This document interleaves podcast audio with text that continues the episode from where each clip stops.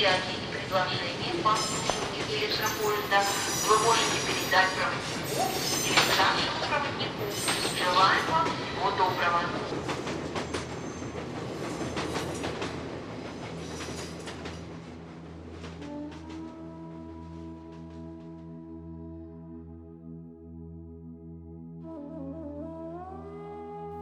Здравствуйте, уважаемые слушатели! В эфире станция «Конечная», подкаст для смертных. Сегодня мы продолжаем разговор о буддизме, о смерти, о том, как в этой религии ее понимают, как с ней примиряются. И начнем мы с традиционного описания ритуала похорон в буддизме, как он проходит, потому что его отголоски, его элементы сохраняются во многих ритуалах по миру, в тех местах, где распространен буддизм. Итак, как при жизни, так и после смерти Каждый человек стремится обрести благодать согласно своей вере. В христианстве это рай, в исламе это райские сады, в буддизме это нирвана. Но прежде чем получить это желаемое, необходимо разорвать связь, которая есть между земным воплощением человека и тем, что переходит в другой мир. Ну, согласно христианскому и исламскому учению, это душа, в буддизме все немного сложнее, мы об этом говорили в предыдущем эпизоде. И поэтому очень важно соблюсти все похоронные обряды над телом умершего. Погребальные обряды у всех народов мира связаны с их э, пониманием того, как устроен мир. Также и буддийский ритуал погребения тесно связан с буддийским мировоззрением, а именно с представлением о переходе в иное существование. Буддист с самого начала знает что рождение есть медленное продвижение к смерти, что смерть неизбежна, поэтому он готовится ее к приближению всю свою жизнь. Он творит добрые дела, улучшает свою карму, избегает зла, чтобы переродиться или в высшем мире, или в лучшем воплощении. И примером обычно служит жизнь и смерть Будды. Старость – это один из вестников приближения смерти. Есть универсальный закон – когда все окружающее подчинено причинно-следственной связи. Этот закон никто не может изменить полностью, но каждый, благодаря своим деяниям, может повлиять на ход событий в будущем. Предопределенности какой-то здесь нет. Жрецы перед смертью человека учат его, как встретить смерть, как определить первые ее признаки, о чем думать в это время. Согласно учению, буддист должен в последний день своей жизни когда он чувствует приближение смерти, лечь на правый бок, положить правую руку под голову и созерцать прекрасное в своем уме. В этот момент у него нет больше никаких дел. Настает время, когда человек хочет что-то сказать, но уже не может, его губы становятся сухими, начинают постепенно теряться зрение, слух, обоняние, замедляется дыхание, и с его прекращением жизнь начинает покидать тело. Согласно буддийскому мировоззрению, вся жизнь человека связана с окружающим миром и очень зависит от изменения лунных фаз и фаз Солнца, и Земли в том числе. В день смерти очень важно знать время смерти до минуты, чтобы правильно вычислить все данные, необходимые для обряда погребения. Астролог должен сказать, дожил ли человек до тех лет, которые были даны ему судьбой или нет – что явилось причиной его смерти, если эта смерть была от какой-то болезни, кому он был дорог или близок в момент смерти, о чем он жалел, кому может принести вред его смерть и так далее. После этого астролог дает список необходимых молитв, обрядов для умершего, и важно четко соблюсти все правила, чтобы душа умершего не заблудилась. Астролог должен сказать точное время выноса тела, день, час и направление выноса тела из дома. Первые три дня Нельзя двигать тело умершего, чтобы не вспугнуть душу. Душа находится около тела, она никуда не отлетает, и душа еще не знает, что тело умерло. Она, она не осознает этого, она думает, что она продолжает жить, потому что вокруг нее находятся ее близкие, ее родные, и она в смятении. Главная задача монаха, которого приглашают родственники, рассказать душе, что происходит с ней. Во время обряда погребения кто-то из родственников обязан дотронуться до тела, кому-то вообще нельзя принимать участие в погребении. Обычно это женщины, беременные женщины особенно, и дети. Все это говорит астролог. И в день погребения проводится специальная служба, читают молитвы и проводят сам обряд. Непременным условием для обряда является момент, когда священнослужитель проводит освящение места погребения, просит землю для умершего. Если захоронение будет проведено без данного обряда, могут быть плохие последствия для родственников умершего. После захоронения все участники должны провести обряд очищения, омыть руки, лицо и обкурить их благовониями. Ну и как мы уже понимаем, обычно участники обряда это мужчины. Вот так в общих чертах выглядит сам обряд, короткое описание его. И теперь я буду углубляться постепенно в детали – потому что в разных странах этот обряд приобретает разный вид, ну и э, окрашен, наверное, по- по-разному. Я имею в виду эмоциональное, э, все, что происходит вокруг этого э, события. Начну я с Вьетнама. Передо мной лежит книга «Жизнь и смерть с точки зрения буддизма», и автор ее Тхи Чин Йидьен. Он настоятель монастыря, буддийского монастыря для вьетнамской общины в Гамбурге – очень интересный человек, он в этой книге рассказал и о себе, то, как он попал в, в Германию, как он стал настоятелем монастыря. Он принадлежит к школе чистой земли. Школа чистой земли — это одно из направлений буддизма Махаяны. Это основное направление буддизма, которое распространено во Вьетнаме. Кроме этого, там есть другие школы, но буддизм не является основным основной религии этой страны, потому что есть еще и традиционные верования. Вот традиционных верований придерживается половина населения примерно. Итак, он рассказывает, вьетнамцы верят, что жизнь организована вокруг дома, а после смерти она связана только с могилой.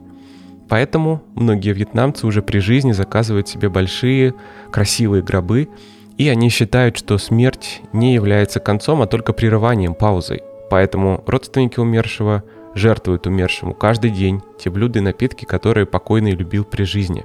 Во Вьетнаме очень немногие празднуют свой день рождения. Большинство считает необходимым почитать день смерти своих умерших родственников, то есть вспоминать о предках. Это одно из различий в поведении азиатов и европейцев, прежде всего вьетнамцев и европейцев. Вьетнамцы большее значение придают дню смерти, чем дню рождения. И именно по этой причине – Большинство вьетнамцев даже не знает точную дату своего рождения. Им достаточно знать, в каком месяце какого года они родились. Европейцы неправильно истолковали эту традицию и приписывали вьетнамским родителям крайнюю забывчивость, потому что они не могли сказать, какой день родился ребенок. Но эта теория себя не оправдывает, потому что э, День смерти родственников вьетнамцы прекрасно помнят. И, в отличие от европейцев, они могут сказать даты смерти всех родственников вплоть до третьего-пятого колена. То есть через сто лет после смерти родственника будут помнить и поминать. Ну, а теперь непосредственно о самом обряде. Буддист должен пригласить монахов для лежащего на смертном одре, чтобы те молились за него и облегчили его уход. Кстати, молиться перед смертью за своего близкого могут не только монахи, за которыми послали, они еще не успели прийти, но и родственники. И это очень полезно для кармы э, человека, который умирает. Они, э, родственники, встают около ложи и начинают декламировать имена Будды. И этого достаточно. И даже если умирающий в состоянии это делать самостоятельно, он тоже может это делать вместе со своими близкими. Он повторяет имена Господа, 108 имен, 108 четок на буддийских, 108 бусин на буддийских четок. И это очень положительно сказывается на следующем воплощении умирающего. Особое значение придается последнему деянию умирающего и последним мыслям перед смертью. Потому что человек, который умирает в злобе, в гневе, несмотря на все его заслуги при жизни, портит свою карму.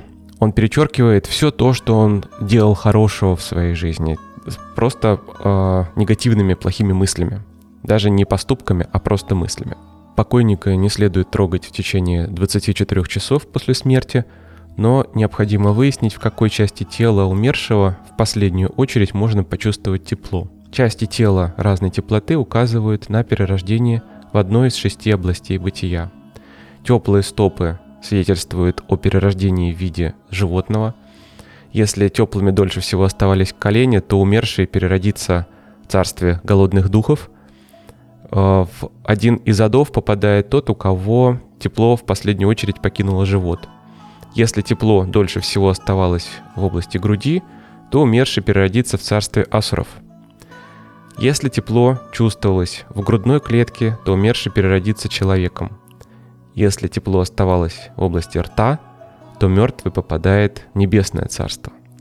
И если последнее тепло оставалось в области черепа, то умерший совершенно точно переродится в одном из высших миров. Явная скорбь родственников у постели умершего мешает душе, ну, не душе, возьму, мы уже договорились, что это неправильное слово, потоку, так скажем, все-таки лучше называть это так, мешает потоку отделиться от тела. А страсти человеческие, которые окружают этот поток, страсти его родственников, их негативные эмоции, печаль, грусть, все это очень мешает потоку устремиться в следующую форму.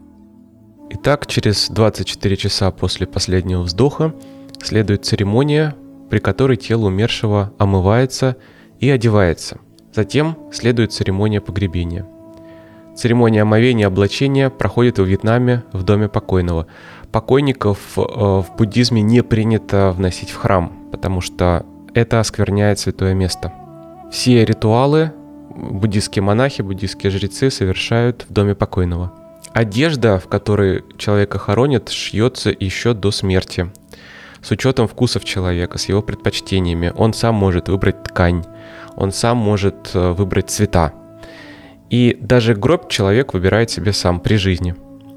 После покупки гроб хранится дома до наступления смерти, он может лежать годами – если у человека есть какие-то суеверные верования, то он может отдать свой гроб на хранение э, в буддийский храм в пагоду.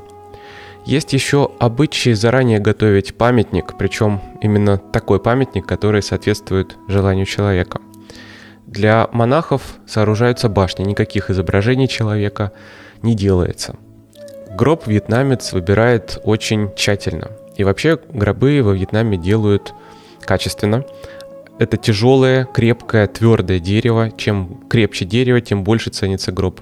Многие верят в то, что дорогое дерево сохранит их тело от земли и воды, и они верят, что чем дольше тело не разлагается, тем успешнее и богаче будут их потомки. Ну вот такое местное верование. Умершему мужчине в рот кладут 7 рисовых зерен, умершей женщине 9. Вьетнамцы верят в то, что у мужчин 7, а у женщин 9 душ – Иногда на тело кладут украшения из золота или бриллиантов. Эти вещи кладутся вокруг запястья или рта покойного. Одежда, которую надевают на покойного, э, обычно без пуговиц и железных частей, полностью состоит из ткани.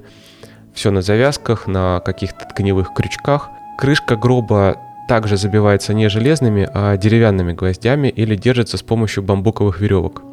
Вьетнамцы считают, что дух умершего не переносит железо.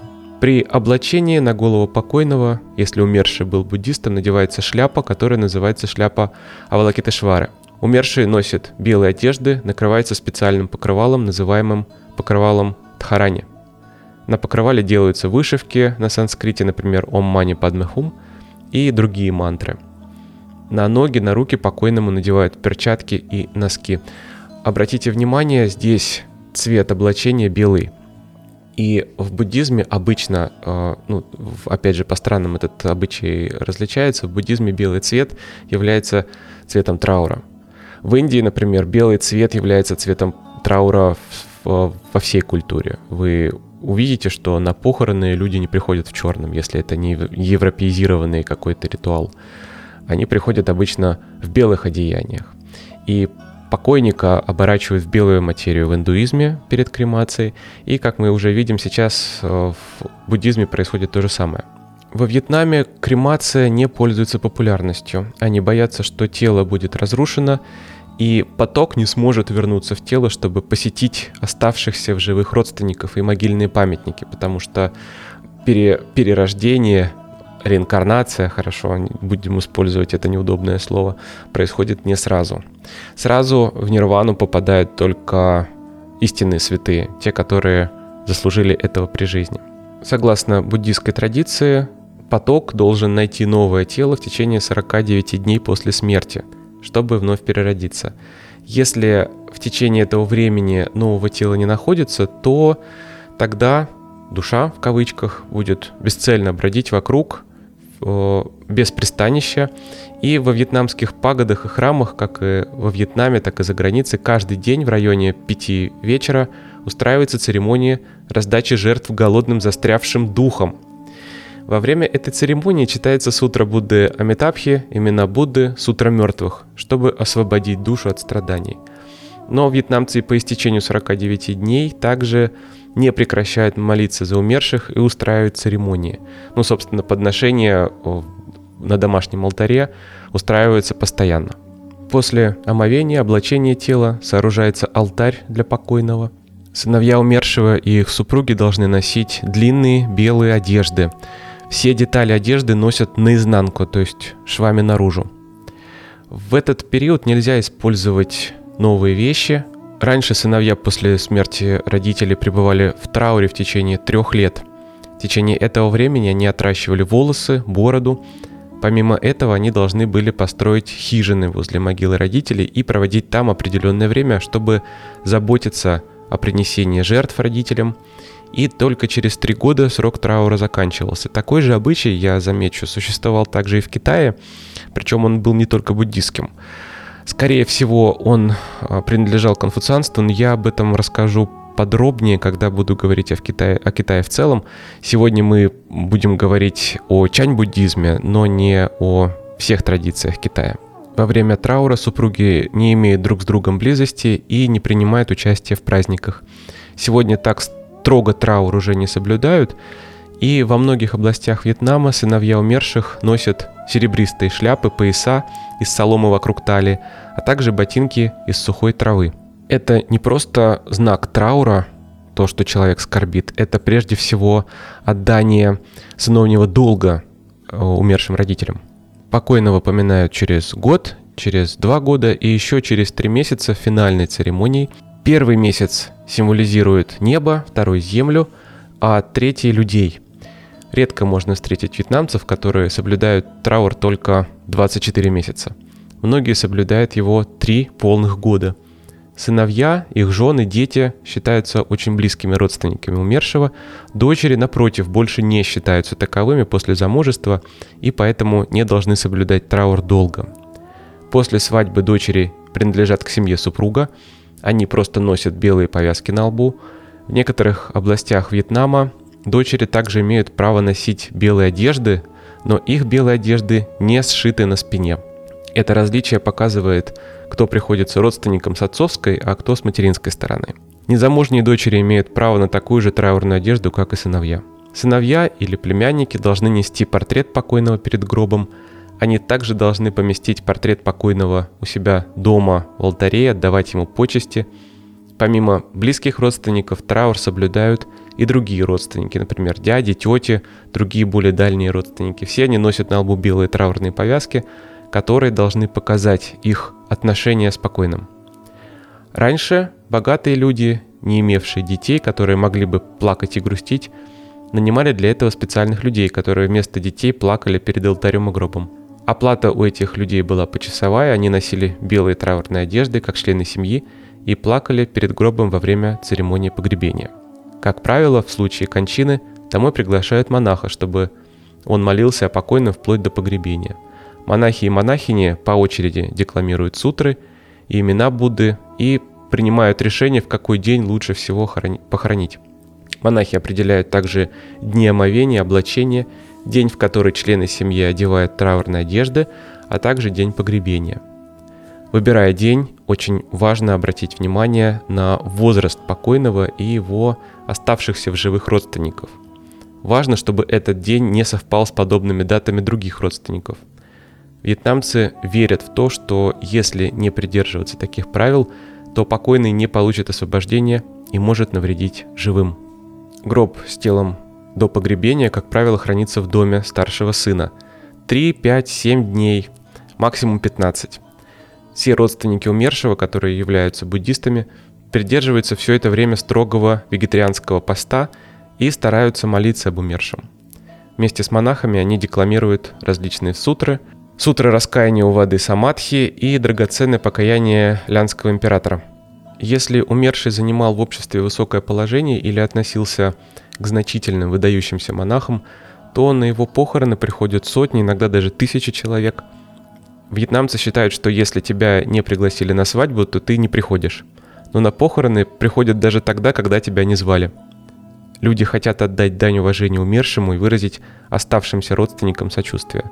Они приходят не для того, чтобы принять участие в трапезе. У большинства даже нет для этого времени. Как правило, во Вьетнаме на похороны приходят несколько сотен человек.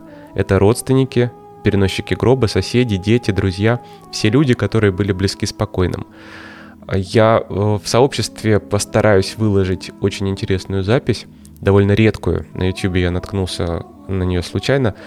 Обычно буддийские похороны не снимают, так же, как и похороны в индуизме. Но кто-то взял и записал это на телефон. Там очень короткое видео. Что меня больше всего поразило? Это не вьетнамские похороны были, это, скорее всего, Индия, судя по одеяниям пришедших на похороны. Меня поразили лица людей. То, как они смотрят на покойного, как они слушают речи в его честь. Там нет какого-то горя, какой-то боли в, в этих лицах. Очень спокойное, бесстрастное выражение лица. Я не привык к такому. Я был на похоронах в России, и, конечно же, у нас все это выглядит совершенно иначе.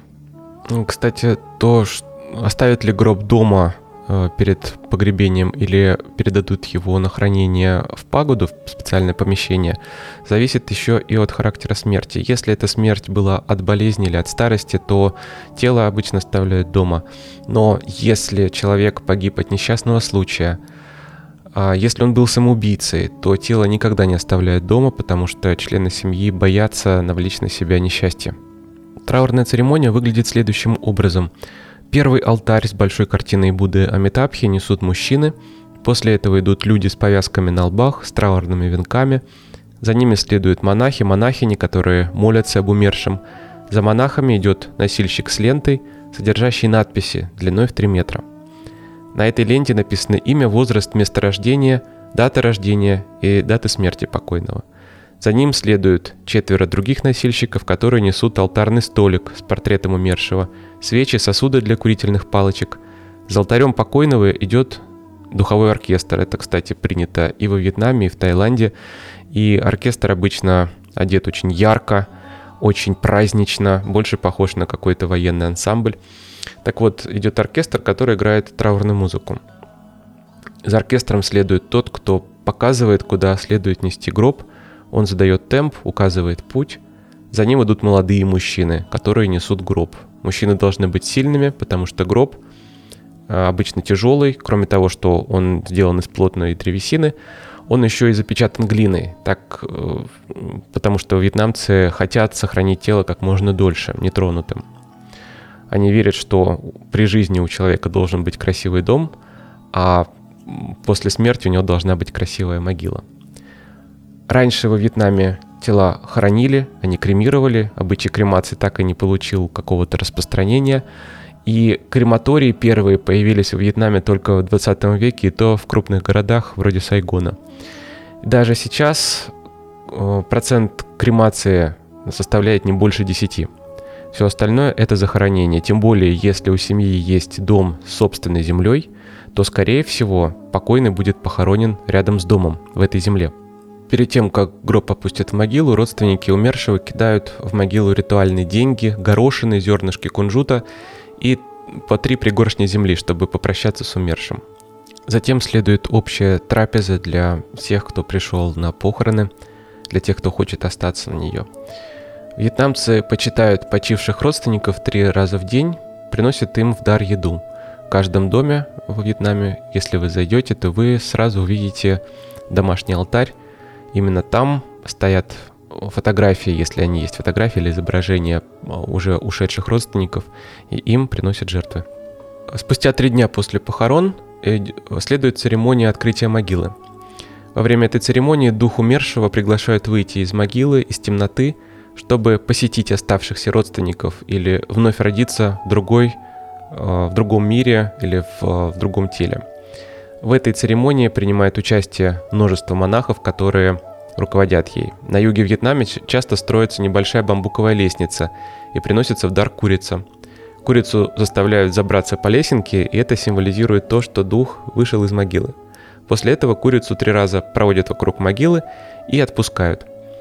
Если умирает беременная женщина и вместе с матерью похоронен нерожденный ребенок, рядом с могилой сажают банановое дерево. Когда банановое дерево цветет, дает плоды, считается, что умершая женщина благополучно разрешилась. Все это имеет чисто символическое значение, ну, больше, наверное, просто как народное верование. Первая большая церемония в честь покойного проводится на седьмой день после погребения. На это событие приглашаются монахи, семьи, находят пагоду или храм, чтобы помолиться о и принести дары. Следующая великая церемония в честь умершего проводится на сотый день. Точки зрения буддизма достаточно 49 дней, чтобы душа э, воплотилась, нашла свое воплощение. Но вьетнамцы взяли многие обычаи и традиции из китайской культуры, поэтому почитание предков и покойных играет у них большую роль. Через год или два после смерти родственники могут завершить траур, и это тоже отдельная церемония, на которую приглашаются монахи. Они читают сутры, и в это время нужно сжечь белые траурные одежды. Пепел можно хранить дома или на кладбище. В некоторых местах во Вьетнаме сжигают не только траурные одежды, но и изображения вещей покойного на бумаге. Например, изображение домов, машин, драгоценностей. Многие вьетнамцы считают, что умершие и дальше живут под землей, поэтому они должны снабдить их всем необходимым. Сегодня буддисты больше не соблюдают этот обычай, вместо этого собираются деньги, чтобы раздать милостыню бедным или издать книги с сутрами и подарить их. Тем самым родственники умершего собирают больше заслуг для своей кармы. После прекращения траура каждый вьетнамец ежегодно вспоминает своих умерших родственников и приносит им дары. Потомки делают это так долго, насколько это вообще возможно, пока помнят человека. 100-200 лет – пока умерших окончательно не забудут и сами умершие уже не родятся заново.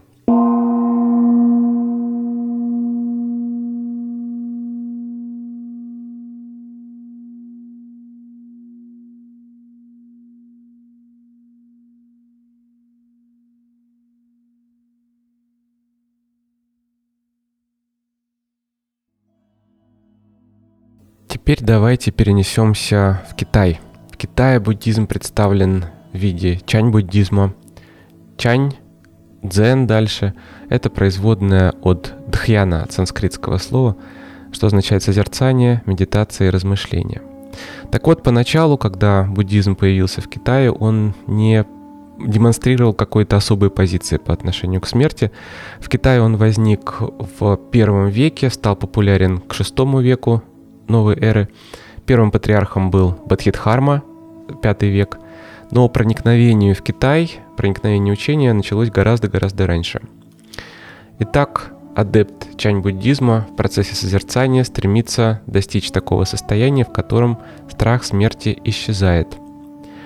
Перед смертью умирающий наставник обычно дает последние наставления ученикам, отвечает на их вопросы и своим видом старается показать отсутствие разница между смертью и жизнью. Как и в других направлениях буддизма, в Чань верят, что в момент смерти, э, в момент смерти наставника, это прежде всего мы сейчас говорим о монахах, в момент смерти наставника происходят какие-то чудесные явления э, в атмосфере, в окружающем мире, и останки такого святого человека хранят в специально построенных сооружениях. Ко второй половине восьмого века новой эры, когда Чань начал приобретать классический вид, у него устоялись собственные ритуалы, а, были основаны монастыри, китайские корни стали видны очень отчетливо в этом учении. На отношении к смерти отразились новые чаньские методы достижения просветления.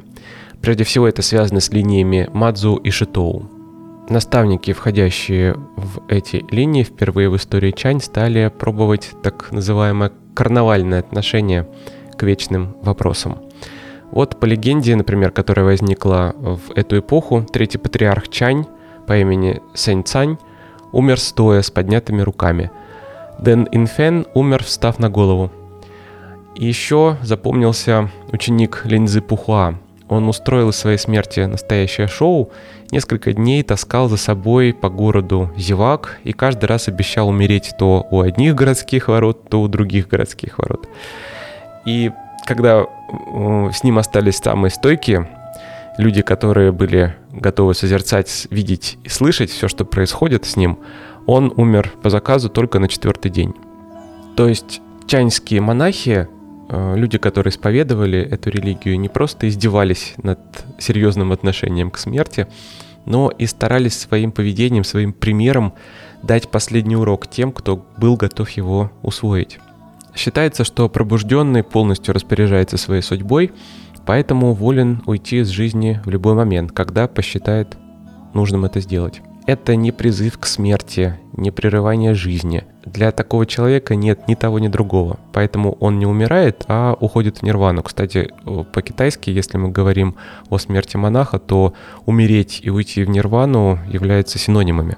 Сам момент обретения просветления часто ассоциировался со смертельной опасностью. В очень популярном куане Саньяне описывается, как человек висит на дереве, держась зубами за ветку, а его в это время спрашивают о смысле прихода Бадхидхармы. Если ты ответишь, сорвешься и разобьешься. Не ответишь, не выполнишь долг Бадхисатвы. Интересен случай э, с учеником Хакуина Суево, которого поставили перед альтернативой смерть или просветление. Назначили дату казни. И ученик сумел справиться с задачей за день до этого вот установленного срока. Известно очень много фактов такого грубого отношения чаньских классических мастеров к своим ученикам. Эта грубость трактовалась как сострадание и милосердие. Бывало, что побои, а это происходило систематически, то есть учителя избивали своих учеников, так вот, бывало, такие побои бывали смертельными.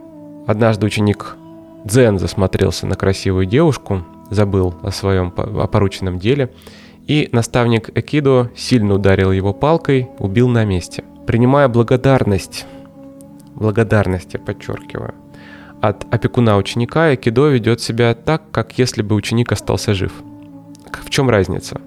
Он родится снова, он снова станет учеником монаха, снова продолжит изучение дзен, снова продолжит э, свой путь к просветлению. А пока что ему не повезло. Подобная позиция кажется жестокой, циничной, но э, в системе чань, в системе дзен, она является состраданием, поскольку связана с прямым путем к просветлению. Вообще спокойное отношение к смерти у китайцев связано с их национальным характером – это прежде всего покорность естественному ходу вещей. И эту мысль мы можем проследить еще э, в даосизме, в древнейшей религии Китая, то есть э, в оформленном тексте, так скажем, в Дао Дэ Цзин э, и в работах других философов, которые были после Лао Цзы, следовали его пути. Вот покорность естественному ходу вещей — это благодетель, которую человек может испытать при жизни, который может проявить при жизни. Но э, в буддизме этот мотив заиграл немного иначе. В Чуанзы, например, в даосском тексте э, мы можем прочитать, как персонажи хладнокровно рассуждают, превратятся ли они после смерти в самострел или колеса для повозки, совершенно не горюют при виде умирающего товарища. В Чань Отсутствие страха смерти связано не со смирением перед волей Дао, не со смирением перед естественным ходом вещей, а с переживанием внутренней нереальности всего того, что составляет э, заботы обычных людей. И так же, как в буддизме Махаяны, в чань-буддизме не было какого-то особого акцента на моменте смерти. Он так же, как и э, ранних буддистов, э, чань-буддистов не интересовал. Самое главное, на что был устремлен разум любого адепта Чань, это момент просветления. Проблема противопоставления жизни и смерти в Чань заменяется проблемой сопоставления смерти и просветления. Все, что мешает достичь просветления, есть смерть. Обряд похорон в чань-буддизме мало отличается от того, что я писал выше, говоря о Вьетнаме. Сам обряд погребения в Китае, вот он отличается. Отличается он потому, что там э, присутствует смесь трех религий, это буддизм, конфуцианство и даосизм, и каждая из них внесла свою лепту, наложила свой отпечаток на то, как люди относятся к смерти и как хоронят своих мертвых. И об этом я подробнее поговорю в эпизоде о Китае. Я буду записывать один или два эпизода, посвященные этой стране и обычаям, связанным со смертью там. Сейчас же давайте послушаем поминальную молитву монахов Чань на китайском языке. Качество не очень, любительская запись, но чем богатые, тем и рады.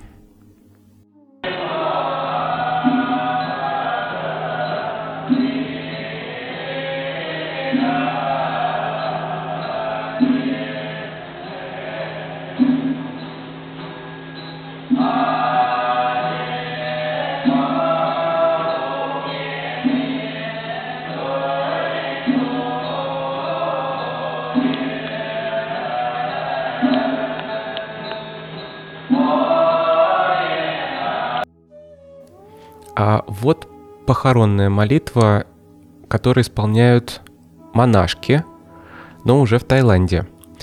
И случай особый, умерла настоятельница монастыря, служба проводилась, ну, это аудиозапись взятая из видеоролика, также найденного на YouTube. Служба проводилась в самом монастыре, кстати. Это довольно необычно, ну, потому что, видимо, смерть застала настоятельницу именно там. И это не оскверняет здание храма. Trời về tội nhân đau đó nhiều khổ ngày lớn đến cho đến trải qua số tiền không luôn gần hơn đến quay là vui dân một người tội nhân đây nhân cả cũng như người tội mỗi mỗi thân con đều đây nhân cả con đến gọi là vô nhân như khi cô để anh lên gọi nhân như chia ba ngày nhiều đâu đang xoay đó môi già khỏi giấy cưa đôi rằng người dân nhớ rằng niềm đau đớn rằng đông lưỡi tăng đôi thời ám hoàng rằng nóng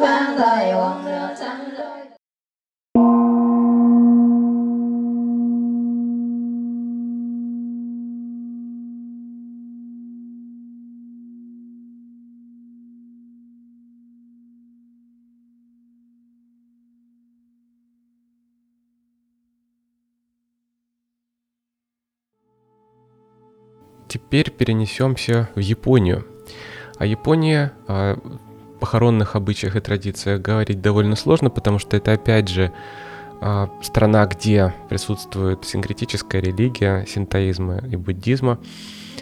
И сам ритуал подвергся большим изменениям, если мы будем сравнивать его с тем, что происходит во Вьетнаме, например. Ну, давайте начнем. Сразу после смерти тело умершего готовят к погребению.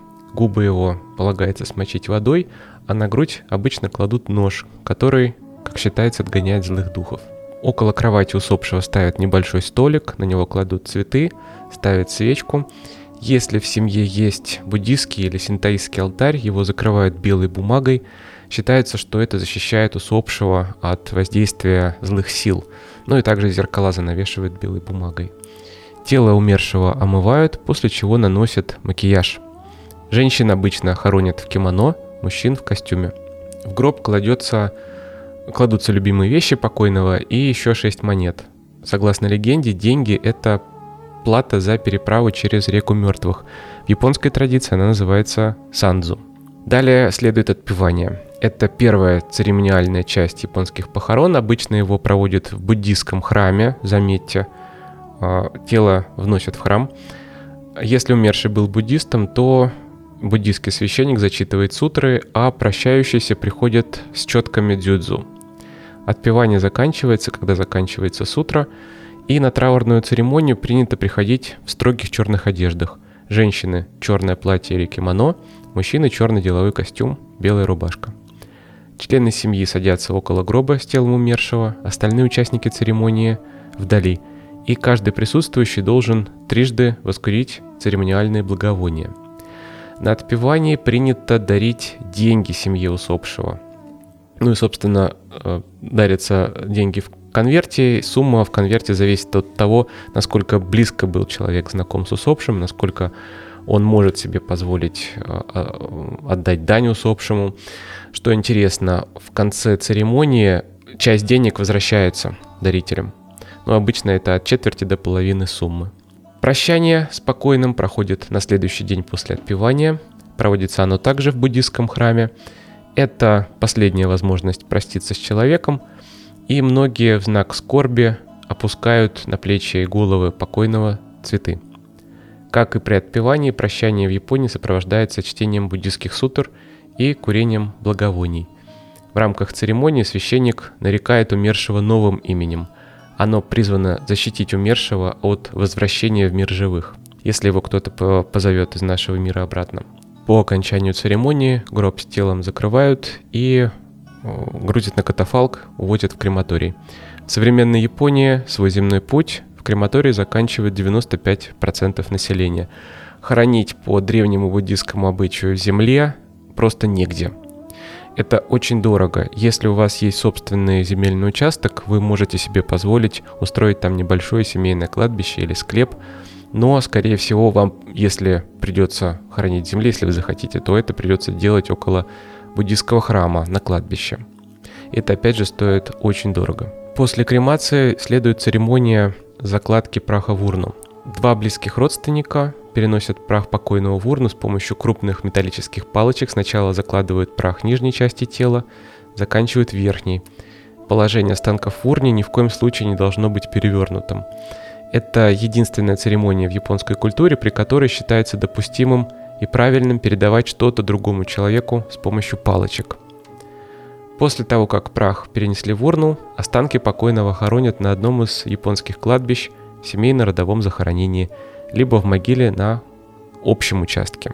На семейно-родовых надгробиях нередко сразу пишут имя покойного и его супруги или супруга, даже если они еще живы. Чтобы подчеркнуть, что человек еще жив, поверх гравировки наносится красная краска.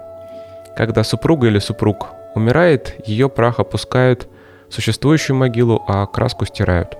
Общие или корпоративные захоронения отведены для служащих компании, чаще в них хоронят менеджеров среднего и высшего звена. Надгробия могут быть украшены логотипом компании, либо выполнены в виде ее продукции. Нередко такие захоронения проводятся за счет организации, и быть похороненным в предоставленной компанией могиле – это большая честь и признание заслуг покойного. Он посвятил свою жизнь службе в одной компании, не уходил из нее. Это всегда очень достойно в японском обществе. Некоторые такие захоронения соседствуют с историческими склепами и саркофагами, в которых покоятся останки средневековых японских самураев, даймё и сёгунов. Как и в Китае, в Японии очень силен культ предков. Считается, что после смерти человек – оказывает, может оказывать какое-то влияние на семью, на своих потомков, он постоянно будет с ними, он останется в доме, и он будет наблюдать, помогать по возможности своим родственникам. Усопшего принято поминать на 7-49 день после кончины. Это связано с тем, что в японском языке число 7 созвучно со словом «смерть», поэтому считается особым. В некоторых регионах страны эти даты могут отличаться. Но опять же, отличается, скорее всего, от того, был ли человек буддистом, был ли он христианином в Японии, христианская община также есть. В дальнейшем память усопших почитают 4, в год, 4 раза в год. На праздник Обон, день всеобщего поминовения усопших, Новый год и в дни равноденствия. Этот день к семейному алтарю приносят традиционные угощения, либо любимые блюда умершего – в день поминовения друзья покойного могут прислать его семье продукты для приготовления этой трапезы. И для японцев умерший покидает дом только тогда, когда были погребены его внуки. После этого он присоединяется к духам, которые покровительствуют всему роду. Пока этого не произошло, родные умершего обращаются к семейному алтарю, чтобы разделить с усопшим свои переживания, радости и невзгоды. Ну, об отношении японцев к смерти я уже рассказывал в отдельном эпизоде довольно подробно. Могу только добавить, что э, японские буддисты немножко иначе видят свое продолжение э, существования своего потока после смерти физического тела. Сегодня японские буддисты верят, что все люди после смерти становятся Буддами или святыми. То есть они не возвращаются в этот мир, не э, перерождаются в нижних мирах, как тому учат многие другие буддийские школы. Это учение школы Рензай и Нитирен. Поэтому повседневная жизнь японцев не нацелена на грядущую жизнь после смерти, на зарабатывание лучшей кармы. Человек больше не чувствует себя связанным какими-то этическими ценностями, обязанностями традиционного буддизма а, и все больше верит в то, что все люди освобождаются в этой жизни. То есть вы попадете в нирвану обязательно, но только прожив э, целиком ту жизнь, которая вам предназначена. Интересно вот еще что. В Японии на протяжении последних 400 лет была традиция королевских похорон. Э, обычай кремации не был предусмотрен в них, королевские семьи хоронились в земле. Но э, император Акихита и его жена несколько лет назад объявили, что после смерти они тоже будут кремированы. И таким образом 400-летняя традиция королевских похорон была прервана. Вообще кладбища в современной Японии могут выглядеть совершенно футуристическим образом. Скорее всего, нас это ждет в будущем. С увеличением населения требуется как можно, ну, все больше и больше площадей под кладбище. Скорее всего, кладбища будущего будут выглядеть как небоскребы. Японии такое явление, как э, вертикальные некрополи, уже существует. Как это выглядит? Обычно это башня или многоэтажное здание, или даже небольшая часовенка э, около буддийского храма, куда вы заходите. Это светлое помещение, там очень много осветительных приборов внутри стоит. Все автоматизировано, э, везде подсветка есть. И даже если вы заходите в буддийскую часовню, ну, некоторые из них, не во все, э, конечно, то вы увидите много-много-много ниш. В нише хранится прах разных людей. Монах с помощью планшета или компьютера набирает имя вашего родственника, к которому вы пришли, и ячейка с его прахом автоматически подсвечивается вы можете сразу к ней подойти и не искать долго на стене. То же самое, если мы попадаем в вертикальный некрополь в Токио. Там такая же система, только размеры намного-намного больше, чем какая- какая-то часовня около буддийского храма. Новые технологии компьютеризации также помогают следить за датами поминок и датами для чтения поминальных молитв. Монах заходит в колумбарий, где хранятся урны с прахом, набирает дату, сегодняшнюю, и автоматически также подсвечиваются ячейки с именами тех, за кого нужно сегодня прочесть поминальную молитву, там, год спустя или два года спустя. Да, вот, кстати, я забыл рассказать интересную вещь насчет э, обычая собирать палочками кости и класть их в урну э, на японских похоронах. Этот обычай называется коцуаге обычно присутствуют родственники, но если человек был очень близок к спокойным, он также может принять участие в этом ритуале. И урна делается маленького размера. Туда помещаются не все кости, не весь прах целиком, что-то остается на столе. Эти кости убираются, остаются в храме, или если эта кремация проводилась не около храма, а в крематории, остаются в крематории. Специальные люди убирают прах каждый день, по несколько раз в день, собирают в мешки и э, увозят за город специально, на специальных местах, где хоронят э, этот оставшийся в прах в больших могилах 2,5 метра в длину, 3 метра в ширину и до 6 метров в глубину. И обычно на таких местах, когда яма заполняется целиком, сажают вишневые деревья. Иногда получаются целые вишневые сады, когда захоронение такое массовое заканчивается. И туда с удовольствием приходят люди, это парки, очень любят такие захоронения посещать туристы.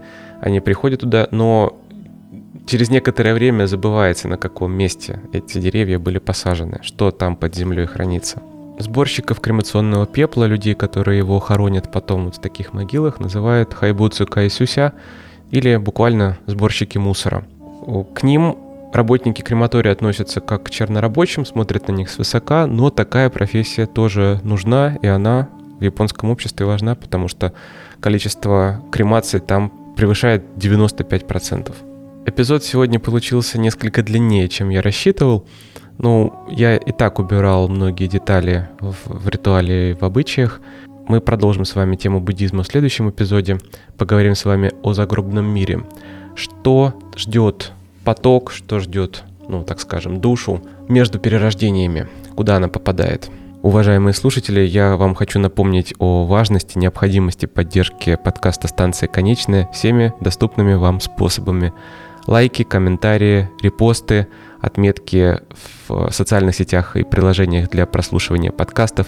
И, конечно же, финансовая поддержка также является очень и очень нужной. Станции конечной исполнилось два года. Этот путь мы прошли вместе с вами. Этот путь, который дал очень многое мне, который дал, я надеюсь, очень многое вам. Помог посмотреть на тему смерти и умирания с очень неожиданных сторон. Возможно, помог вам с ней примириться и понять ее намного лучше. Большое вам спасибо. Мы едем дальше до станции конечная.